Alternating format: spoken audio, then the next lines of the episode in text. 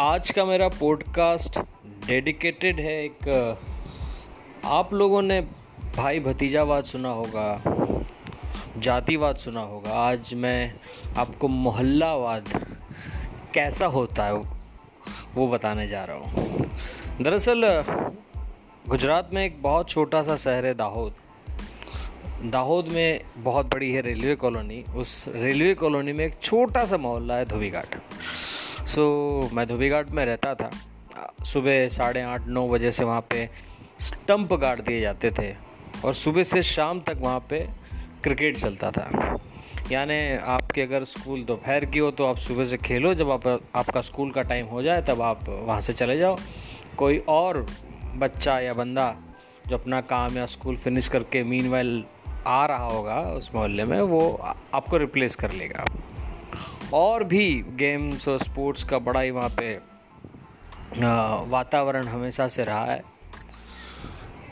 और you know मुझे लगता है कि वहाँ पे उस मोहल्ले की सबसे अच्छी खासियत थी कि वहाँ पे एक दूसरे का फैमिली का और एक दूसरे के एक, एक दूसरे के प्रति जो इंटरेक्शन था वो बड़ा ही मज़बूत था।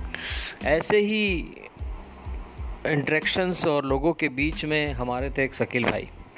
शकील भाई, क्योंकि मैं उनकी बड़ी रिस्पेक्ट करता था पहले से। और हुआ यूँ कि एक ऐसा वक्त आया जब मैं और शकील भाई हम लोग एक ही क्लास में पढ़ रहे थे और शकील भाई हमारे मॉनिटर भी होते थे। क्योंकि वो एक ही मोहल्ले से हम लोग बिलोंग करते थे तो एक रिस्पेक्ट थी मेरे उनके लिए। तो मैं हमेशा उन्हें शकील आज भी शकील भाई कहता हूँ।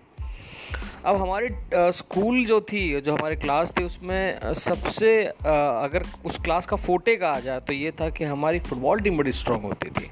स्पोर्ट्स में अलग ही मतलब यू नो कह सकते हैं कि धुरंधर लोग थे हमारे पास में।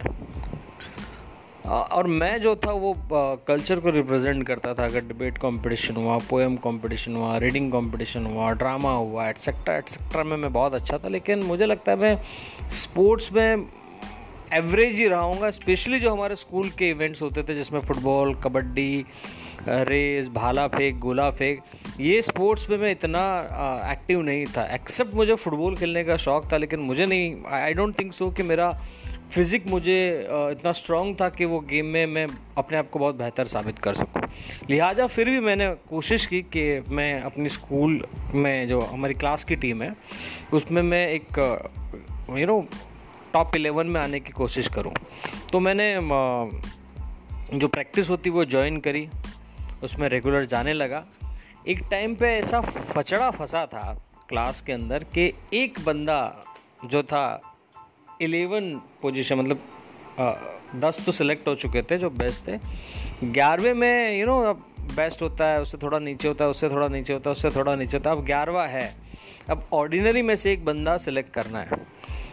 तो आ, मुझे लगता है कि एक मैं था और एक शैलेश बारिया करके लड़का था और मुझे लगता है शैलेश बारिया मेरे से बहुत अच्छा था आ, गेम में।